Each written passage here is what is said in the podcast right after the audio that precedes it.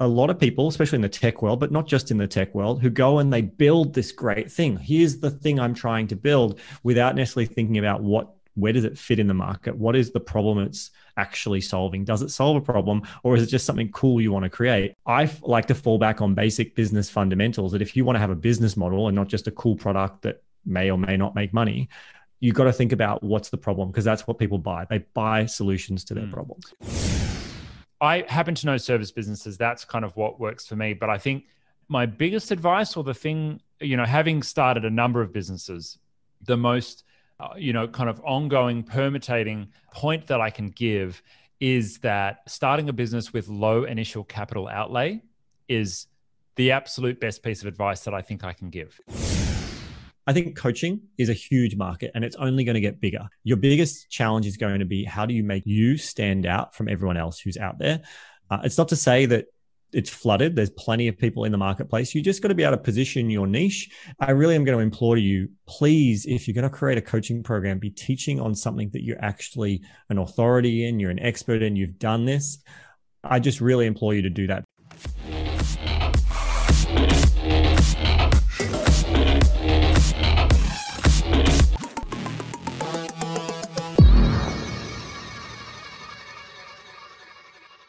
G'day, ladies and gentlemen, and welcome to Entrepreneurs Rising, the show where we help businesses rise. And we are all about helping to empower small business owners. We believe that a rising tide will rise all boats.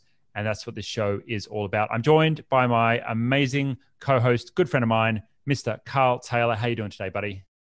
Peter, I am feeling fantastic. I'm so excited to be here and to do this episode. This is going to be a really good one.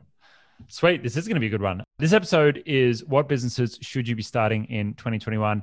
And if you're listening to this at a time that we have started, or at a time that is after the point when we have actually recorded this, these philosophies will still hold true because these are Carl and my tips and ideas behind what kind of businesses you should be considering starting. And I think you get a bit of an idea and an insight into what kind of things we think about when we evaluate businesses, not just startups, but you know what is going to create value in an enduring way in a business? Uh, i know that when i think about business carl my priority is always always always what is the long-term vision?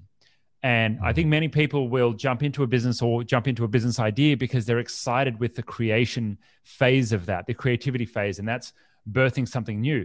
And there's nothing wrong with that at all. That excitement and that drive is required for you to build and launch a successful business but you got to think about what do you do with it once it's been created. And i always try and think about okay well where is this going to be in five years? Where is this going to be in 10 years? What roadblocks might come up? But i think that's one of the key skills of a successful entrepreneur or of a competent entrepreneur is a long-term vision. What do you think? When you think about starting a business i mean it's probably been a while since you started a new business fresh apart from maybe you count some of your side projects as a new business. What's your thinking when you're starting a business Yes, it's interesting. I definitely agree with the vision. You know, always got to have a strong vision of kind of what you believe it can be or will be.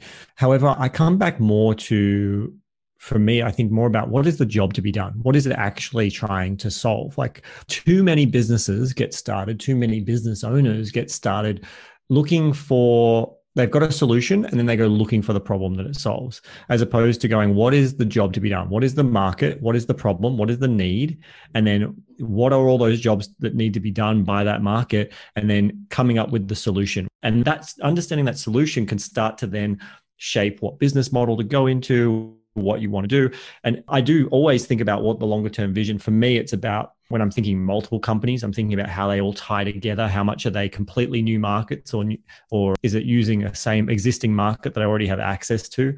But if you're thinking about starting a business right now, like really the thing to look at is what's happening in the marketplace what's going on around yeah think about where it's going to be in five years ten years i don't think about it that much i just think about more the vision of where i think this can be or what the finished product as finished as it will ever be could be and then i'm looking at well what's the immediate what can be delivered now what's the job that needs to be done great book if you want to learn more about that i think it's called the jobs to be done theory and it just really talks about how everything you buy and, or use whether you're using Netflix, whether you're buying a milkshake, there is a job that it is doing and you're hiring a product or a service to solve that. So when you think about that, That's what I really think about. Start thinking about what's the need, what's the problem, and then from there, I believe that's where the business will emerge. So I agree with you, but I don't go to the same approach, Pete, of going, okay, five years from now, what's going to be the obstacles? I'm not thinking about that stuff. I'm just looking at what's the immediate need and can I actually serve it?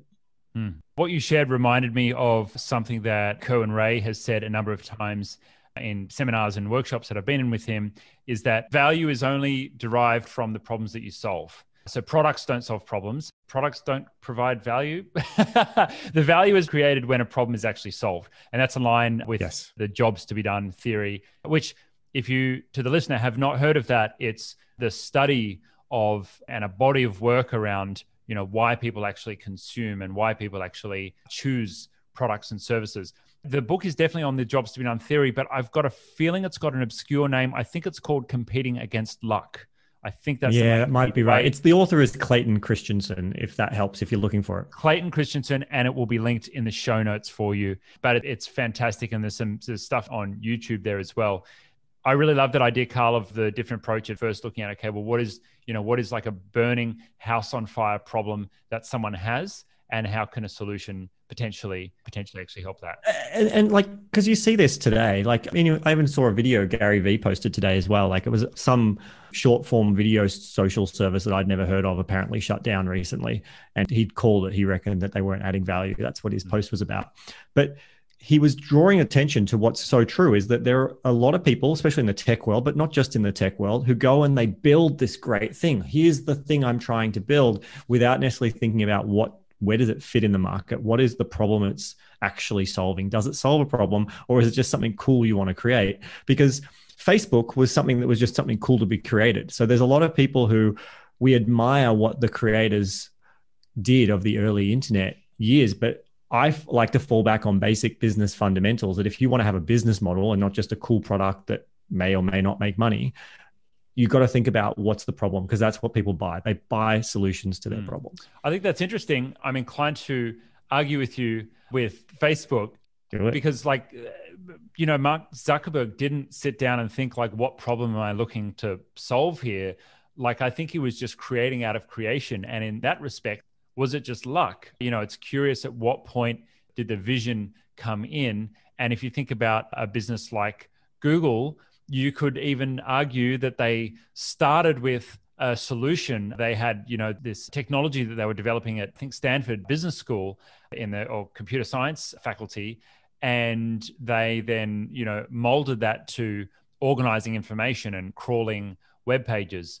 So, you know, maybe they're a different category of businesses. Maybe the businesses that we're talking about are you know more of a small or medium sized business and you know people are not necessarily looking to change the world with their business. Maybe there is value in those businesses being categorized as moonshots or or category breakers. They maybe they're just in a different league. I don't know if that brings up any thoughts for you. Well that's what i was actually kind of saying yeah, well, I mean, uh, firstly, I actually agree with you. That's what I was saying is that, you know, uh, uh, something like Facebook, I don't believe they didn't have a business model in mind. They were just building something cool initially. That's what Facebook was. Google, I agree. Originally, the scientists, you know, and they were working on algorithms and they were doing things, but they were actually seeking to solve a problem, not to build a business, but they were seeking to solve a problem.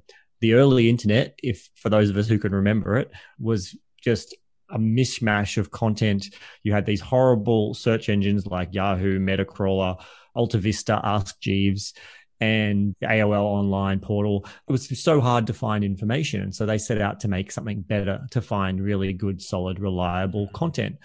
So there was a problem, a job that needed to be done that they felt they could do better. Mm. So a job to be done is not about going, oh, there's already something that solves that, does that. It's about can you do it better in a way that that can't that no one else is doing and whereas Facebook, you know, like that was just Mark playing around, you know, in his dorm room, fiddling with a few ideas, and then eventually the idea kind of sparked. And there's nothing wrong with that. That's kind of more innovation, early R and D. I mean, Google, Facebook, those kind of companies are constantly investing in R and D, looking for what might be the next big thing. They don't have a business model yet.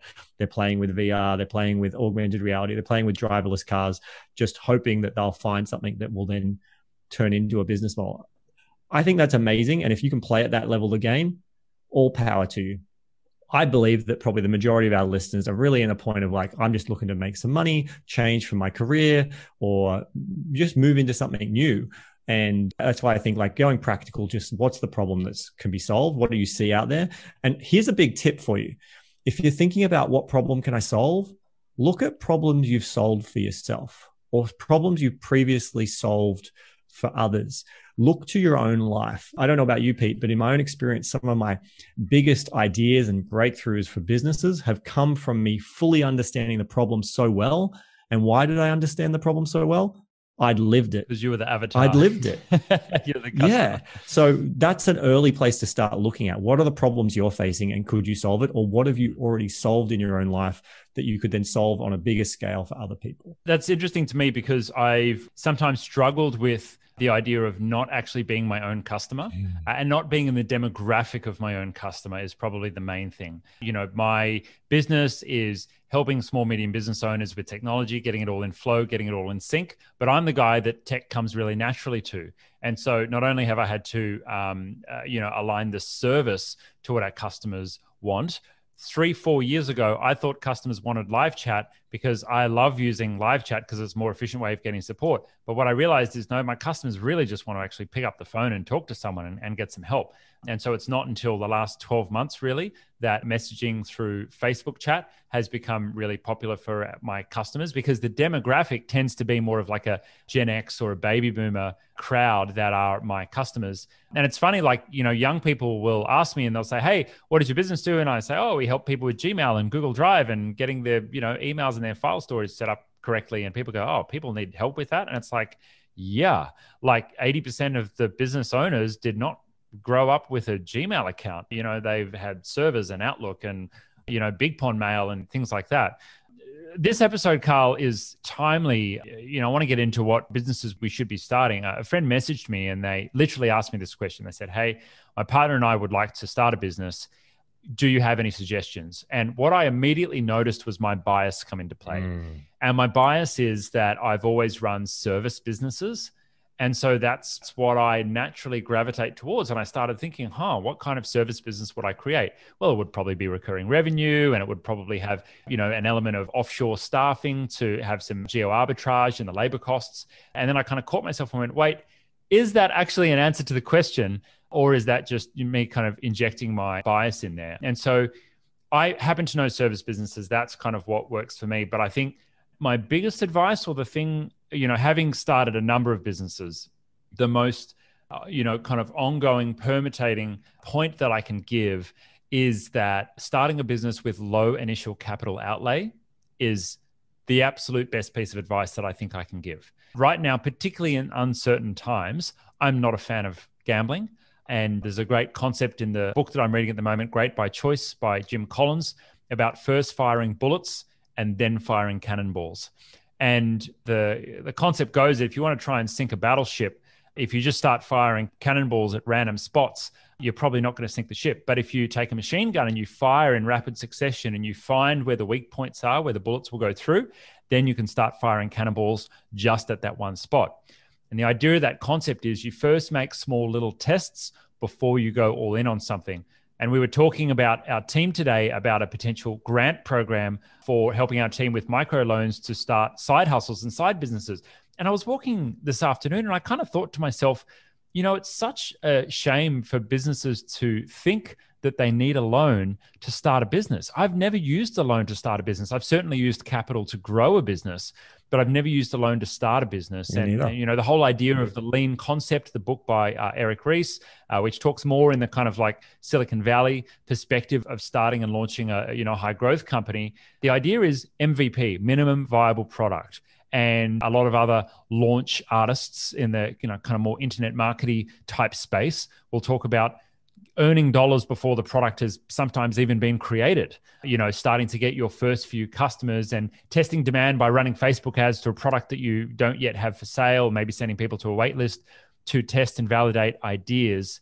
And so I would say, you know, if you're just starting out, try and do it for zero dollars because there's nothing worse than having a garage full of stock that you've bought before you've marketed something and then finding out that, uh oh, you know, no one's going to buy this product and you're effectively worse off than when you started before you started the business.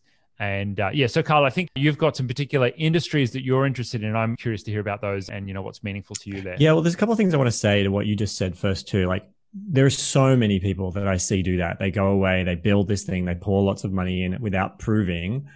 And even if they didn't pour lots of money in it, they might have put a lot of time in to build something, mm. to build this amazing product oh, build a co- building a course, yeah. like spending months building and filming a course, and no one buys it. I've done it. I'm guilty. I'm not. I'm not saying I'm above it. No, no way. I, you know, we've all done it. This is why we know, and we try to give the advice. Please don't do it because we've done it.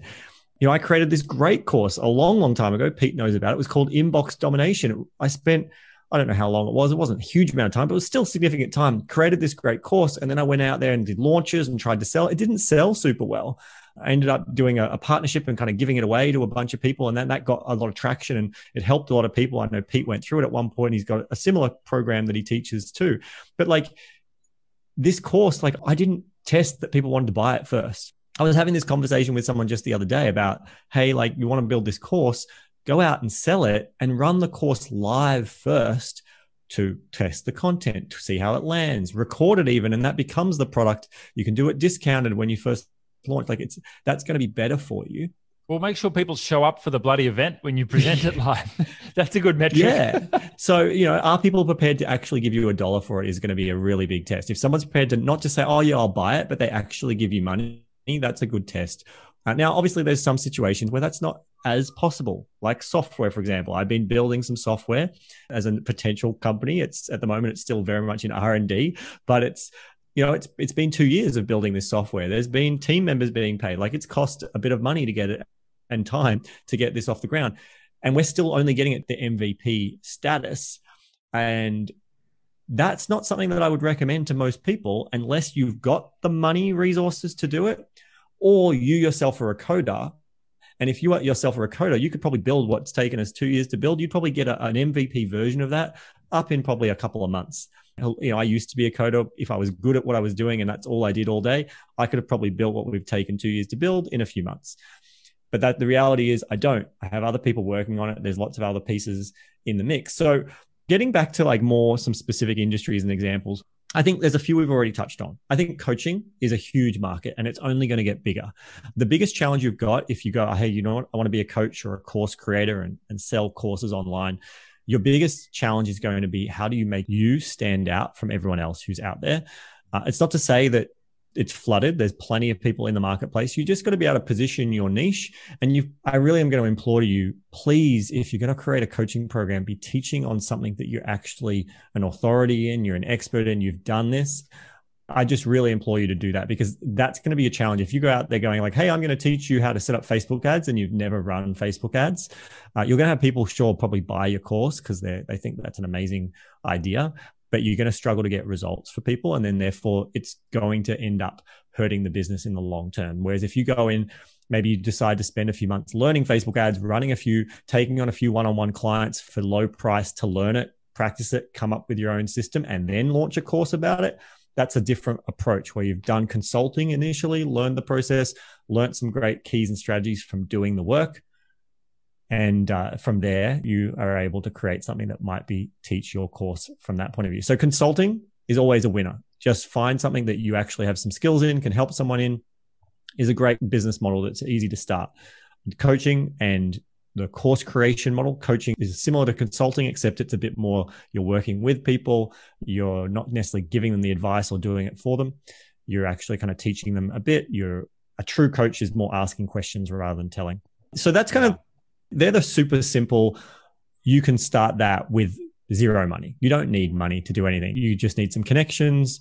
Um, like go out and network. When I say connections, you don't need to already know people. Just be prepared to put yourself out there money can help put yourself out there, but you don't need money to do it. The, some of the other models, I've already mentioned software. If, if you can code, I recommend it. If you don't code, I would stay away from that for now, unless you think you've got a huge, incredible idea that no one else has, then, and you've got, some money behind you, or you can raise the money. The other business models that I think are huge in this period of time, e-commerce. We've seen with the COVID shutdowns that so much people who would have taken probably another five years before they were prepared to start buying things online, are buying things online. And it's only going to keep growing. Retail is struggling. Retail is going to continue to struggle. Where I read an article even today about shopping malls in the US shutting down because they just they're just going to be con- shutting down these malls. And in, if you're from America listening or you've been to America, you know how big the mall culture is in America. So that's a pretty big deal. So e-commerce, you take Shopify as your shopping cart platform, super easy to get started. You connect that to Instagram and you do Instagram and the people who shop, mostly women, but not all, just women, shop on Instagram. I've been blown away at what I've been able to witness with my partner. I've never once bought something off Instagram. And my partner pretty well uses Instagram as her search engine. She's searching everything. She looks for, pro- she finds companies, she finds things, she buys things all from Instagram. I knew people did it. I just never seen it done until recently. And it's really shown that if you can, you don't even need a following on Instagram. You can just be running ads on Instagram. You can get in front of the right people, get them to back to your Shopify site. People will buy all sorts of great products and and things from from an e-commerce store. So that's definitely an area to look at too.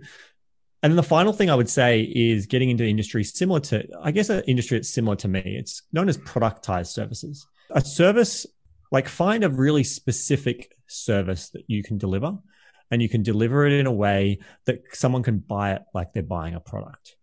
You know, there's the, the really like try to be all everything agencies.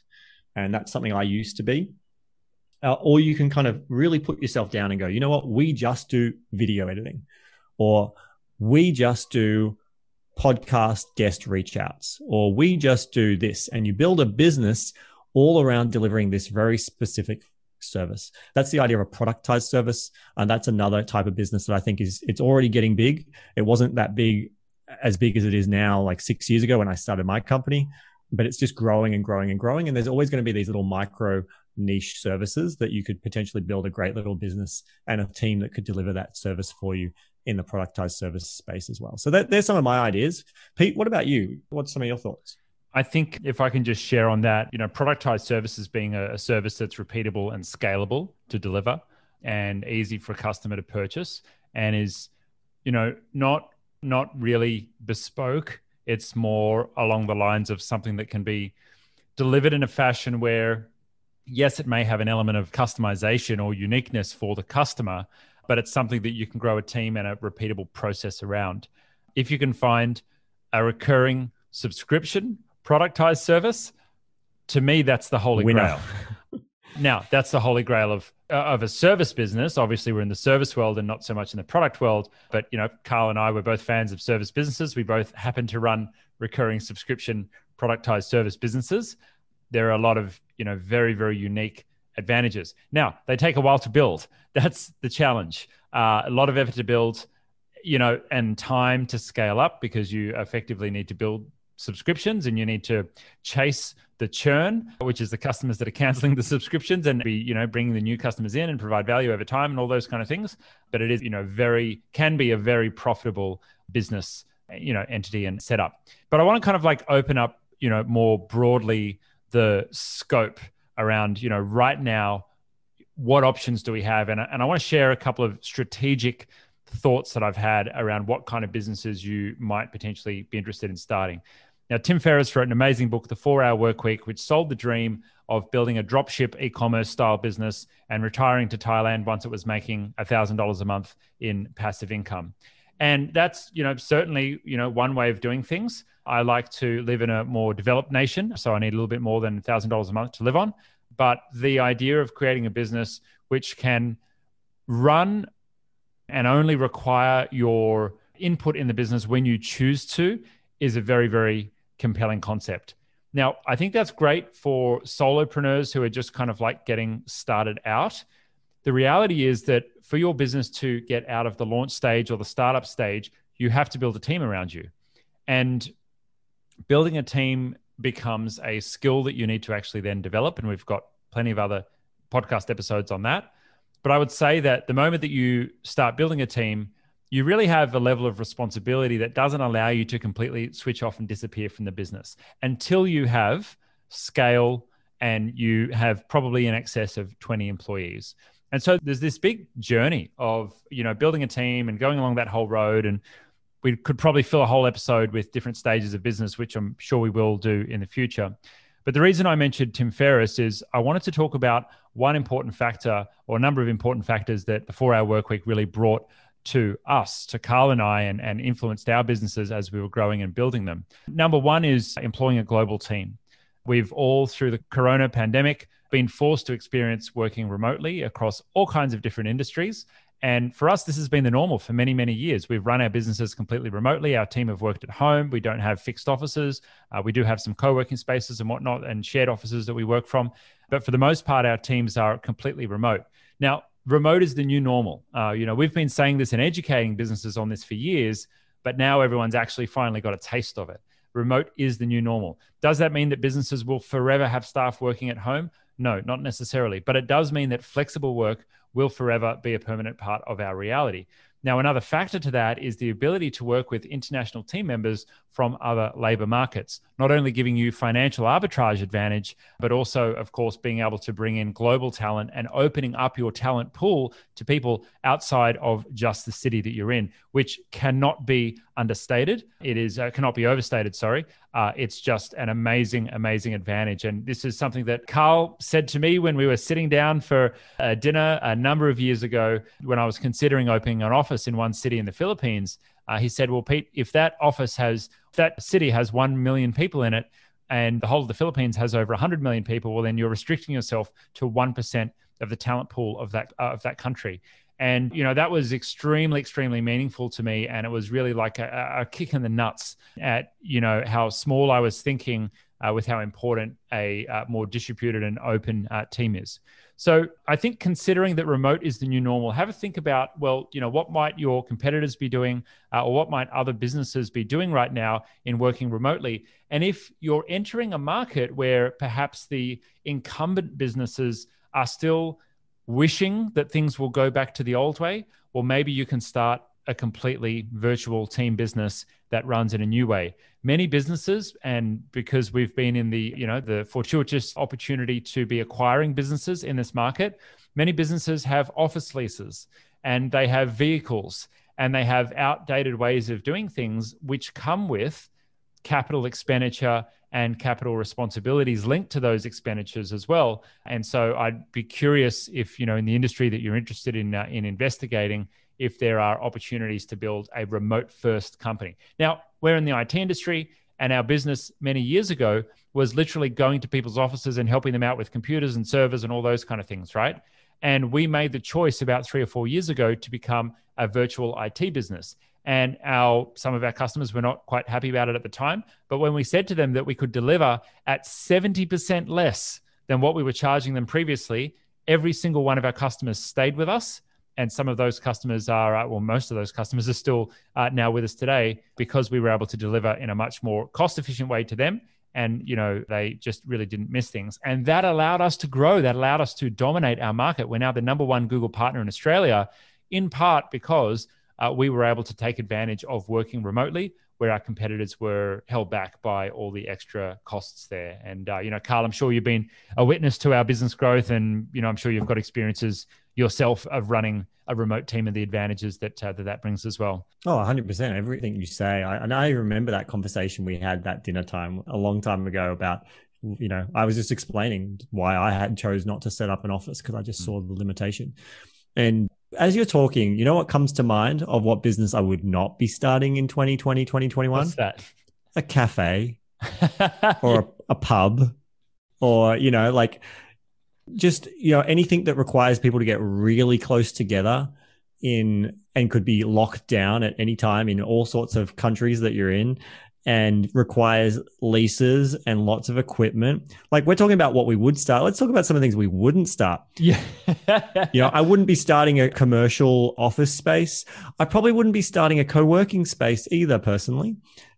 You know, like anything that anything that you require a huge capital outlay mm. to get started, I would be seriously questioning. Seriously, yeah, I think that's I think that's just how we roll, and I think some other ones that people might naturally want to gravitate towards, like a hand sanitizer business or a mask business, like all the obvious COVID ones. I just think that that's ridiculous because they're you know they're, they're so uh, you know so obvious uh, that so many people have basically like you know jumped into those businesses now.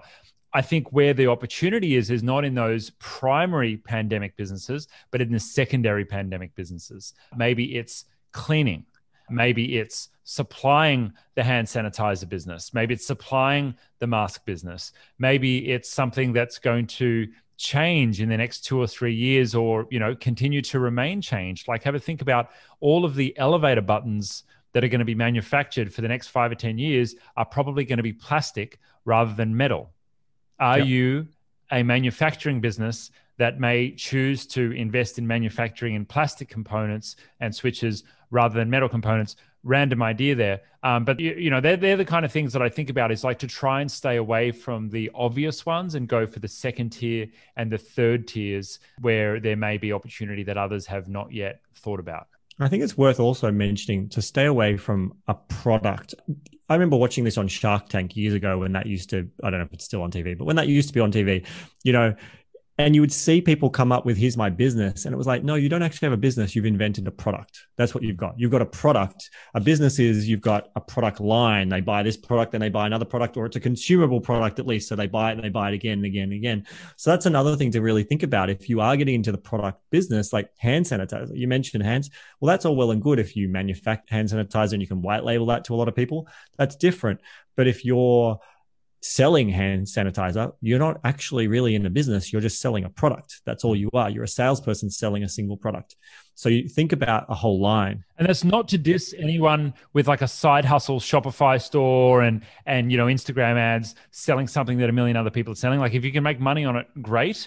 But uh, you know, I'm assuming that your bias is as mine is in creating long-standing value in a business and creating a business that is an asset. And the definition of a business is something that can eventually run without you. It's something you can eventually, you know, sell to someone else potentially. You know, that has to be an asset. And uh, you know, one Instagram account or Shopify store in a busy marketplace, unless you have a some kind of magic competitive edge, is not an asset. It's just a yeah. gig. It's sell a product, which is great. I mean, even just the other day, I bought this really cool product.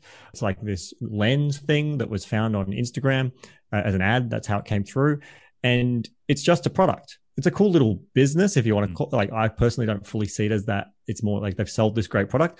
What they now need to have is a whole line of great, like you've bought this thing, here's all these other camera gear, here's all this other stuff that relates to the audience. You now know you've got an audience relating to camera gear because this is what the lens is for. Now, what else are you going to sell, market, whatever, as an ongoing? They had so much opportunity, which maybe it'll still come, but they haven't done it. They've just been focused on I sold a product. So that's the other thing is that you're starting a business. Think about yeah. Okay, even if you start back- with the product, you uh, going back to your earlier comment about vision. You want to have a vision of going, cool. Once I've got this, here's what will happen next. With I've got that market. Hmm. I'm going to throw in a little bonus and just peel back the matrix a little bit. If you ever find anything cool on a uh, Instagram ad, if you go into AliExpress and search for it, you can probably buy it for ten dollars rather than the marked up price of thirty dollars, including shipping that the uh, that the Instagram ads will uh, sell it for. But I have also been a victim of the Instagram rush and purchased a Starry Night LED nice. light for uh, for the bedroom, among other things. Something that we haven't mentioned yet, Carl, and this is something that I've really been getting into. You know, obviously, I've bought a number of businesses, and you know, acquisitions are something that's a key part of our growth strategy. Uh, you know, many businesses right now are struggling, are going through tough financial times, and would be helped by an injection of capital or even just an injection of fresh strategy into their business. And what I'm specifically talking about here is approaching competitors, approaching others in your industry, and having conversations around whether or not it might be an opportunity to partner up and trade out of the pandemic to greener grass uh, together, or it may be an opportunity for you to acquire competitors uh, and, and take them over completely. And you know, we've already closed a number of acquisitions in the past six months. We have another quite significant one, which is in final stages of due diligence, which is really exciting. Hoping to announce that soon.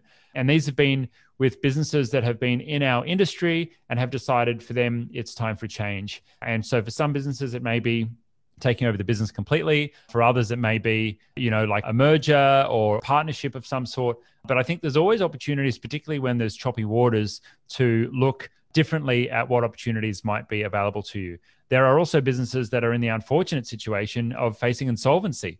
And those businesses potentially have assets that may be able to be recovered and had value found out of those, uh, particularly at the point in time of recording this episode. The second layer of JobKeeper is coming into effect, and the first one is actually exiting. There's a whole wave of businesses that are potentially facing liquidation.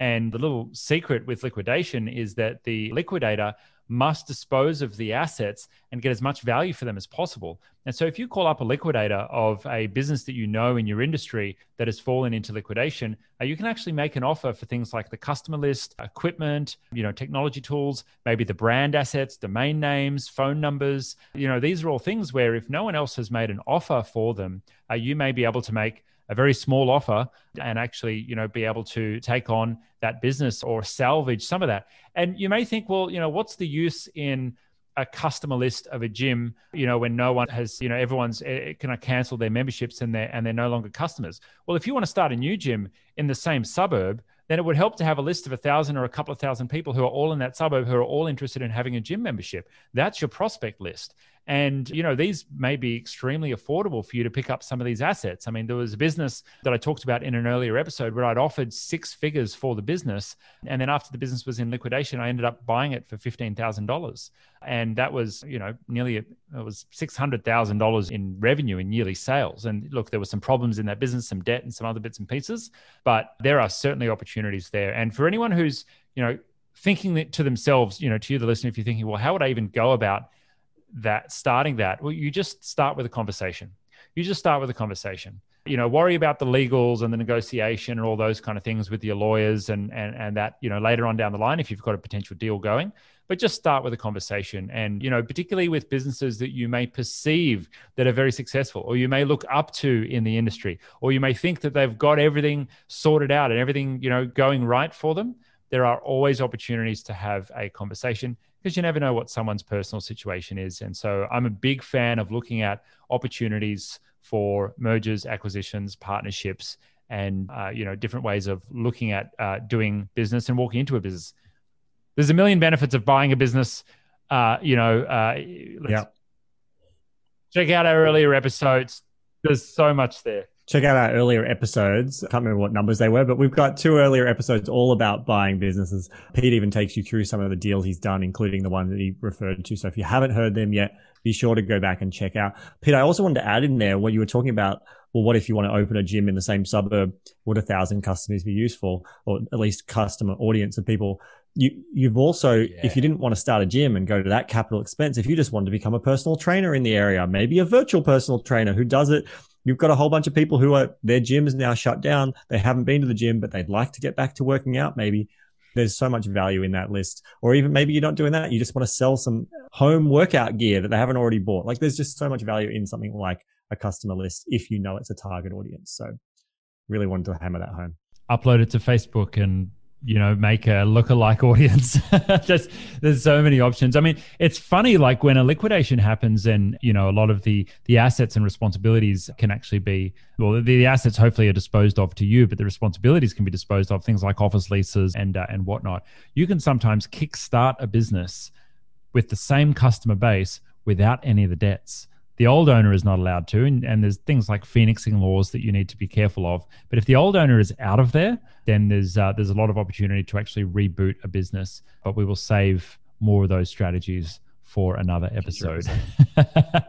All right. Well i think we've really gone to a lot of different angles when it's come to what kind of business can you start in 2021 We've covered starting, we've covered buying businesses, we've talked about specific industries, we've talked high level strategy around it. So if you are sitting on the fence, you weren't already a business owner and you were going, Hey, what am I going to start? Or you are a business owner and you were thinking about starting something new or you got friends around you, send them to this episode. Make sure that they're checking this out. We love you to just send, if there's a specific episode that's really stood out, share it on your socials, share it to a specific friend.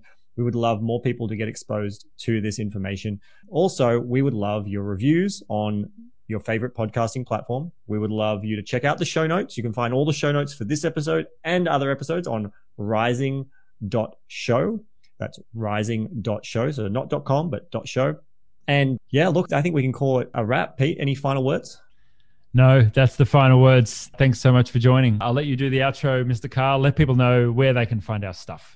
Well, I've already kind of said, check us out, rising.show. Also, as I said, leave a comment on your favorite podcasting platform, Apple, Spotify, Send us all a of message. the ones, Google. Just hit Send us, us hit us up on the socials. Slide slide into our DMs if you've got a uh, a business idea or you've got something that you want to know if we think it's good or if it's shit. Just drop it into us, and we might even feature it on an up, upcoming episode.